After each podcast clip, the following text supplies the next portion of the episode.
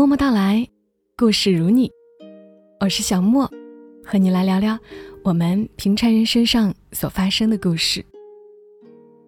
有一篇文章，我一直想留到高考期间分享的，那就今天吧，来和你们分享作者刘墨文的这一篇《我高中的最后一小时》。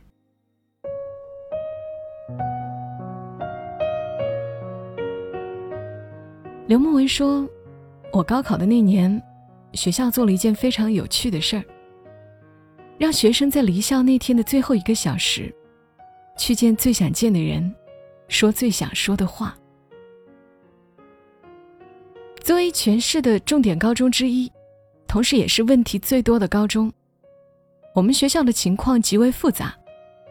学生的组成，除了依靠自身实力考进来的学霸。”还有领导和富商们的豪门子弟，也有体育美术加分进校的特长生等等。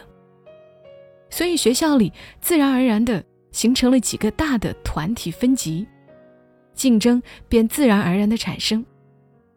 班级与班级之间，除了学习成绩要比，每年一次的篮球联赛、足球联赛，还有艺术节，大家都憋足劲，想要赢别的班级。好像年轻时总有用不完的力气和好胜心，竞争自然就会产生碰撞。学生多但资源有限，也会产生矛盾。打架闹事儿便是家常便饭。不仅同年级的打来打去，年级与年级之间也经常互殴。比如高二一班和高二二班正在酣战，突然听说高一或高三的人来挑衅。那么大家就会放下暂时的仇恨，一致对外。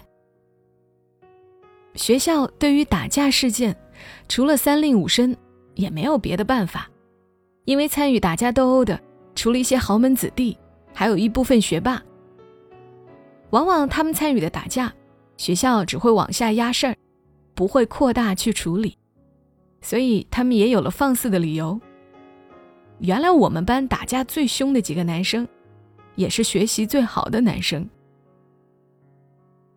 后来学校为了管理我们这种行为，干脆砌起了围墙。从高一到高三，都在不同的楼里上课，划分彼此活动的区域。学校也就有了三个超市、六个食堂。高三的学生没有操场可以玩球，公寓也是在校外重新圈了一块地盖起来的。明明是一个学校。却分了三块自治，年级与年级之间没有沟通，情况的确有所好转，群架事件减少，但打砸事件变多，尤其是高三。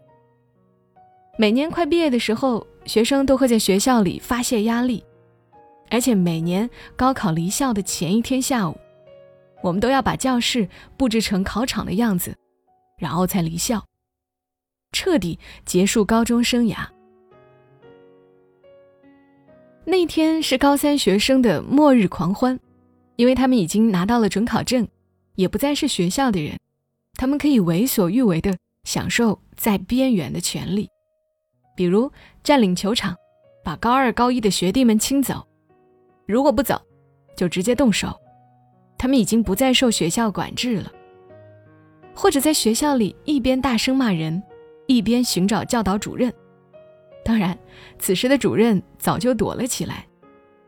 也有的学生在学校里拉横幅，被保安追。总之，每年高三的最后一天，就像世界末日般的荒诞，像是一个传统。高二看着高三怎么闹，第二年他们就怎么闹，当成是高考前的最后一次释放。学校对此无可奈何。但是在我高考的那一年，学校却意外的做了一件事情。我们在教室里整理好书包，脱下校服，换上最轻松的衣服，准备享受狂欢的时候，教学校长却在广播里对所有学生说：“今天是高三学生的最后一天，确切的说是最后一小时。一个小时后，我们将封闭学校。”进行考场最后的检查和打扫。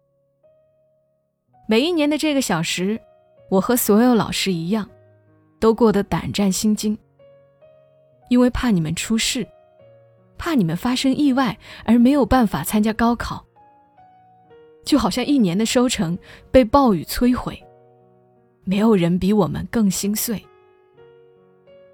我知道这三年大家非常的辛苦，甚至连放弃和选择的权利都被剥夺。但是我们来到这个世界，本身就不是被我们所选择的。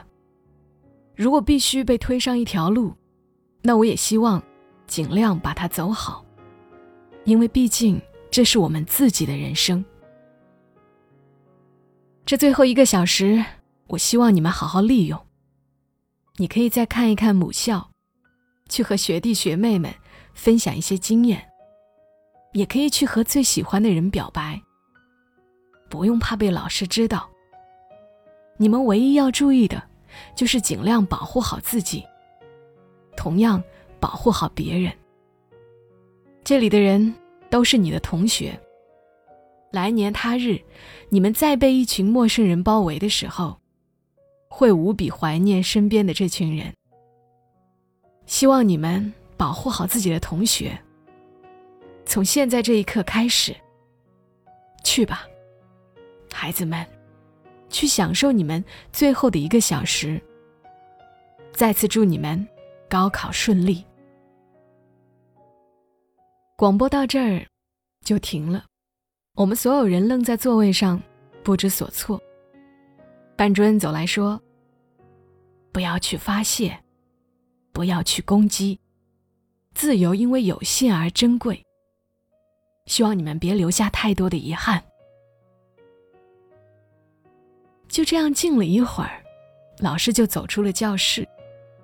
那是我最后一次见班主任。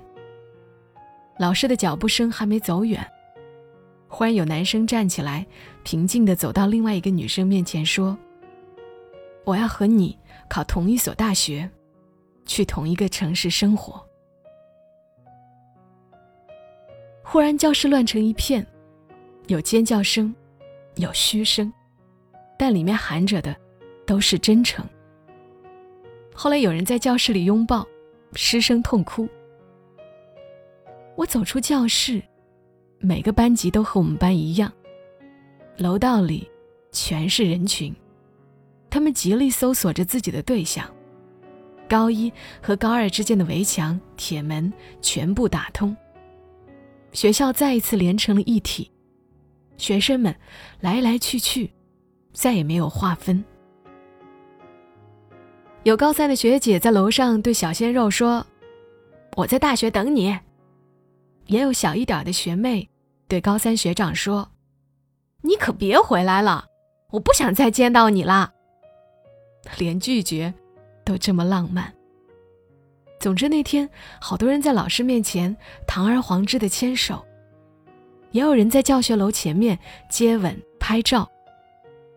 在那个年纪，这是我见过最疯狂的事。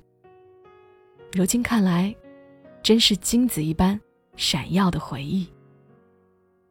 我想，我可能一生都无法忘记这一个小时。这没有人压抑自己。在楼道里奔跑，大声哭，大声笑的一个小时。那天我没有看见有人打架，也没有人在学校里闹事。那是我学生生涯中印象里最浪漫的一天。它简直太珍贵了，以至于每每回想起来，都觉得不可思议。或许是受高考新闻的影响，前几天我做了一个梦。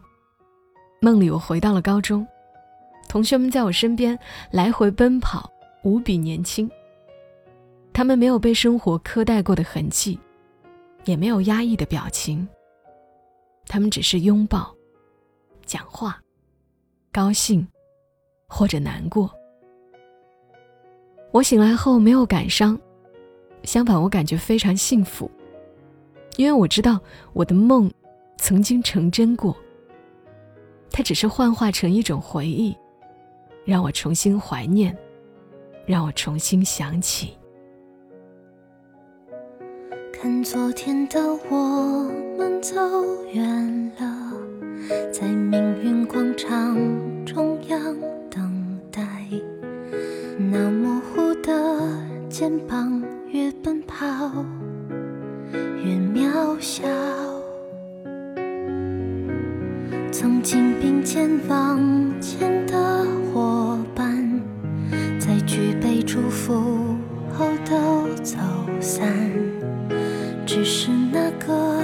夜晚，我深深的都留藏在心坎。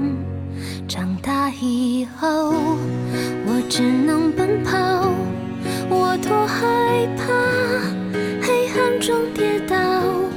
明天你好，含着泪微笑，越美好越害怕得到，每一次哭。又笑着奔跑，去，一边在寻找。明天你好，声音多渺小，却提醒我，勇敢是什么。好了，以上就是刘墨文的文字。虽然我不曾幸运的拥有这浪漫的一个小时，但我这是第三次读这篇文章。我想到那群学生的模样，就忍不住红了眼。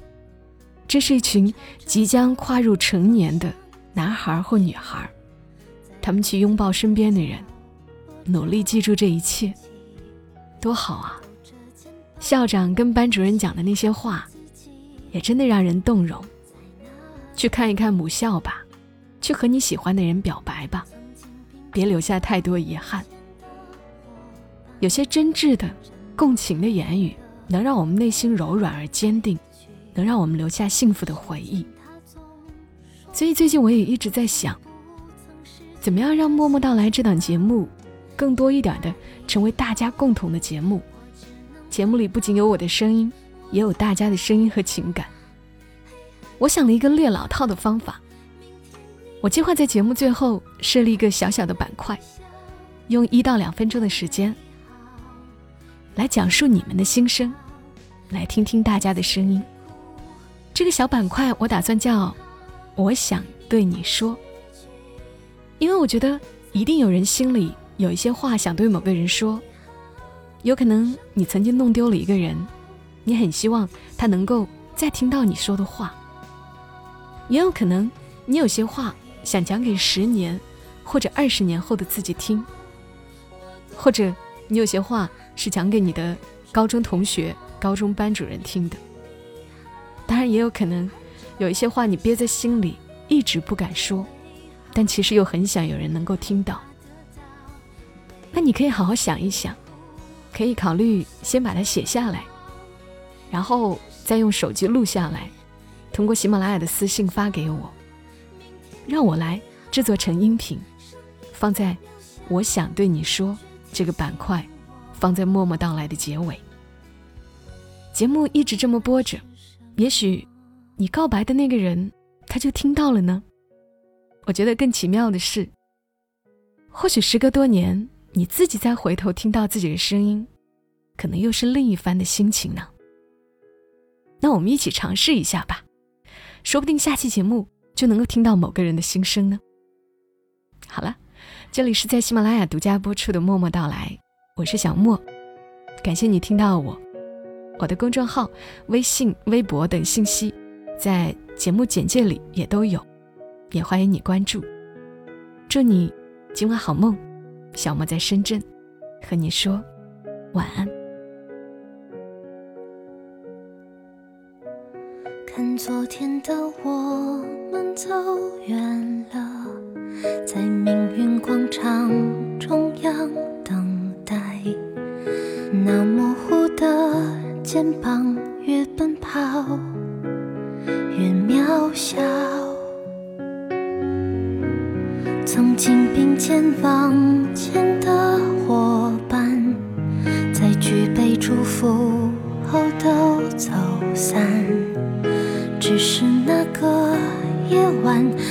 深深的都留藏在心坎。长大以后，我只能奔跑，我多害怕黑暗中跌倒。明天你好，含着泪微笑，越美好越害怕得到。每一次哭，又笑着奔跑。失去，一边在寻找。明天你好，声音多渺小，却提醒我，